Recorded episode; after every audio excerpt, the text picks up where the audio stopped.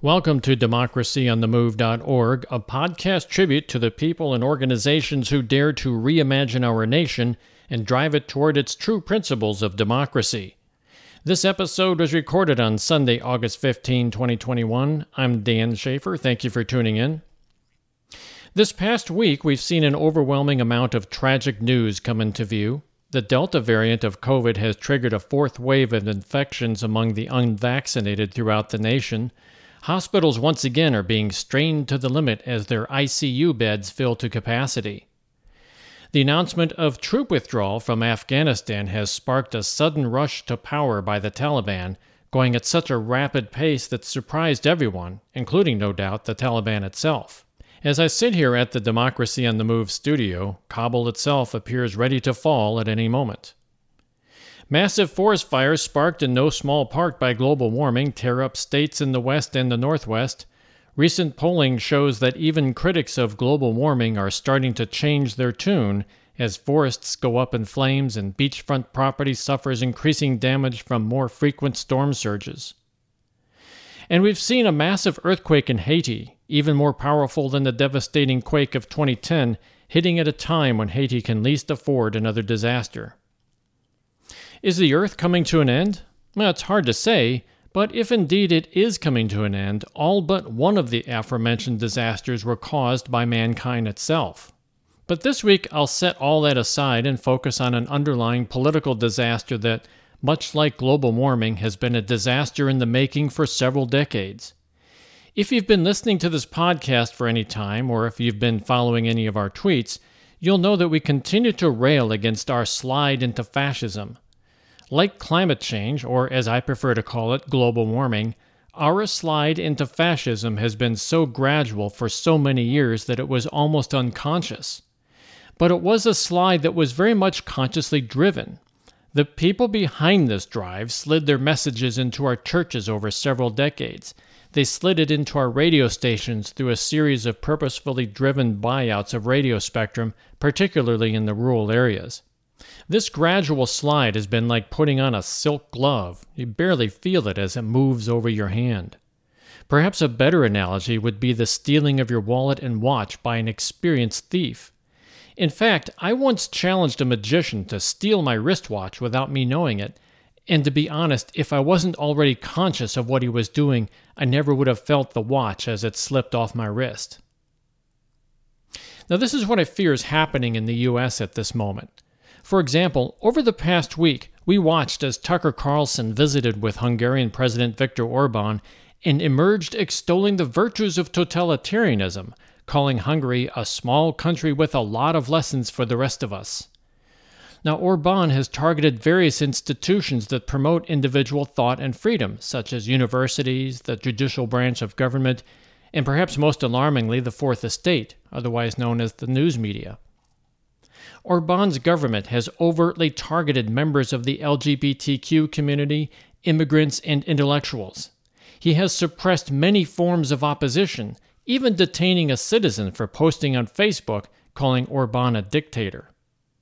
Orban is embraced by many conservatives in the U S, not just Tucker Carlson. As noted in Vox magazine, prominent conservative writers from the National Review, the American Conservative, and the New York Post have openly praised Orban's style of governing. As further noted by Vox, quote, pro-Orban Westerners tend to come from one of two overlapping camps in modern conservatism, religiously minded social conservatives and conservative nationalists. Even more alarming is the Western writers' tendency to lie about Orban's motives. They claim that Orban's extremist government takeover is more democratic than other countries, including, by implication, the United States. This is an overt lie that illustrates that people in pursuit of fascist power have no shame in lying and no guilt in pursuing power. The ends justify the means.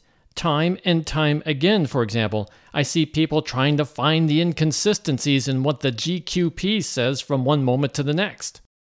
Let me pause here to say that I use the term G Q P as a play on words, implying that the fascist elements of the G O P, the Republicans, should be renamed to the G Q P, where Q stands for QAnon.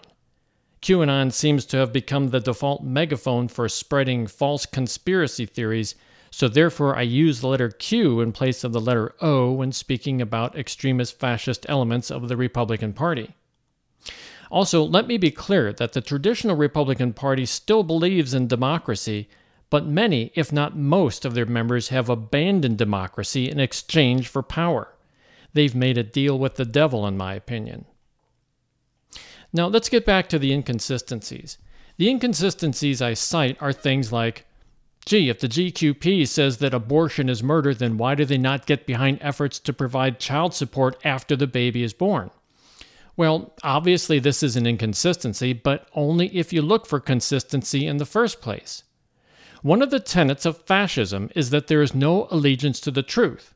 The truth is what they say it is. It's an Orwellian concept called doublethink, the ability to hold two conflicting thoughts in your head and believe in both at the same time.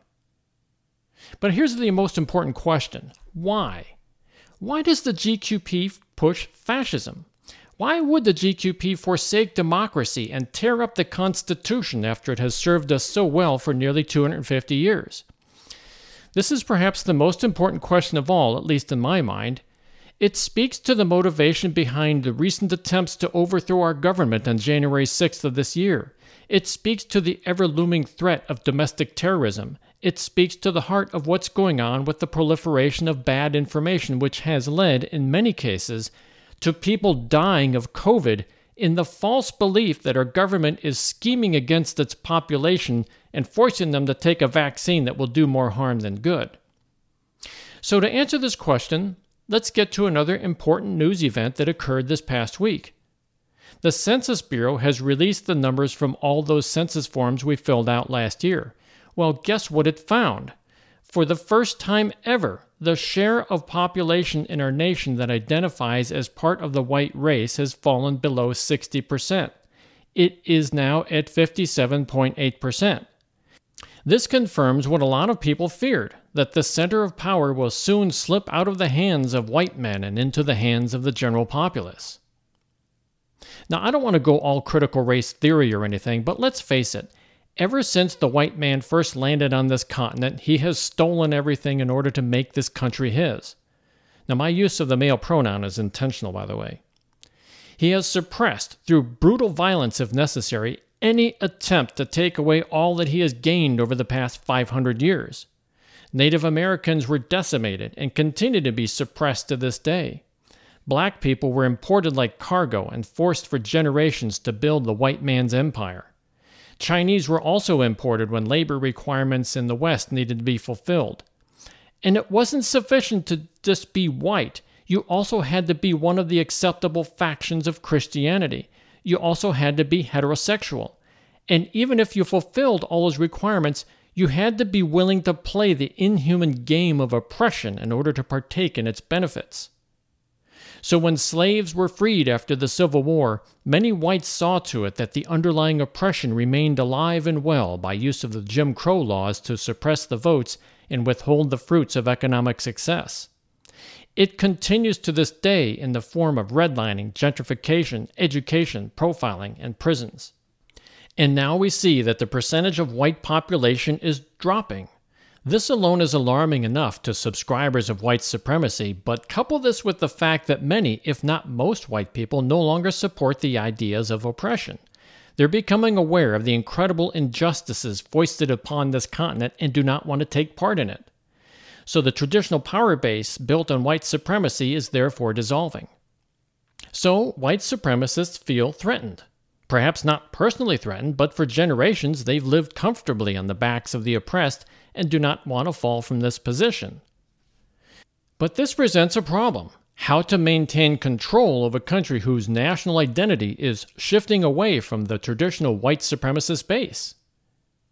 In a recent podcast by Ezra Klein, he interviewed political scientist Liliana Mason, author of the book Uncivil Agreement: How Politics Became Our Identity.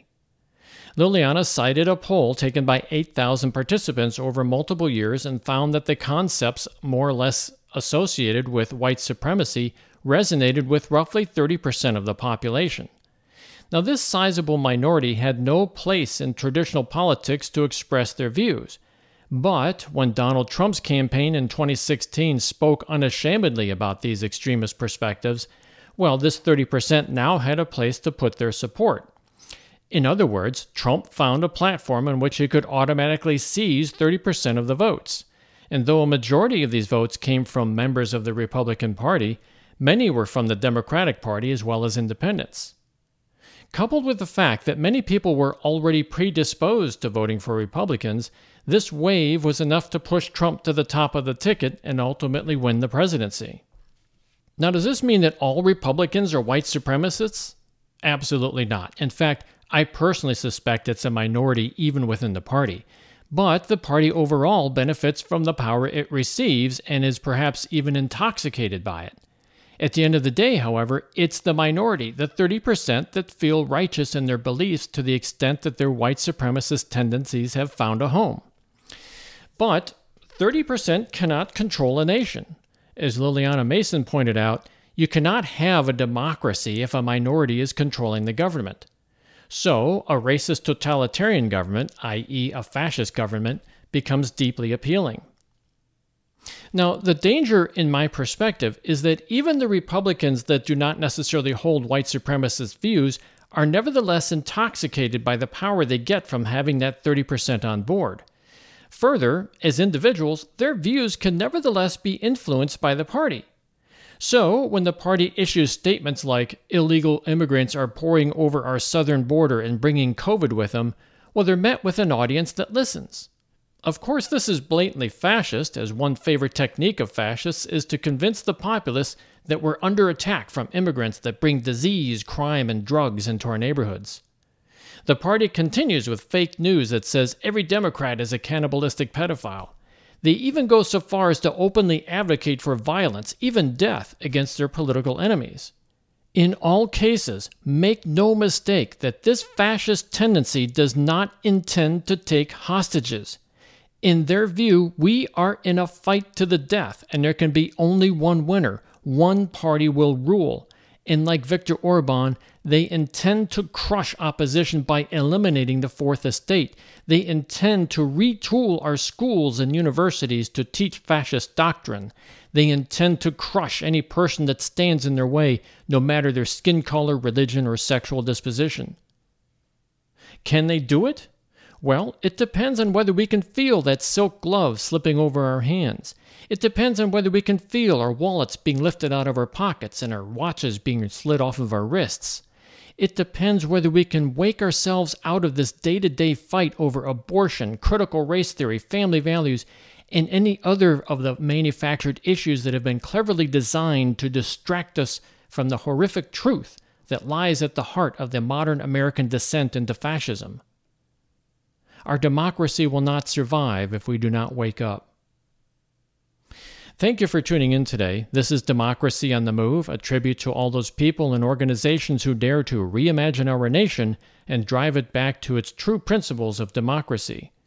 We're always looking for sponsors and help with this podcast. If you have any story ideas or you'd like to get your voice on the air, or if you'd like to donate, please contact us at info at democracy on the move dot org. Democracy on the Move is all one word. Info at democracy on the move dot org. I'm Dan Schaefer. Thank you for tuning in. Please have a safe week ahead, and we hope to see you again next week.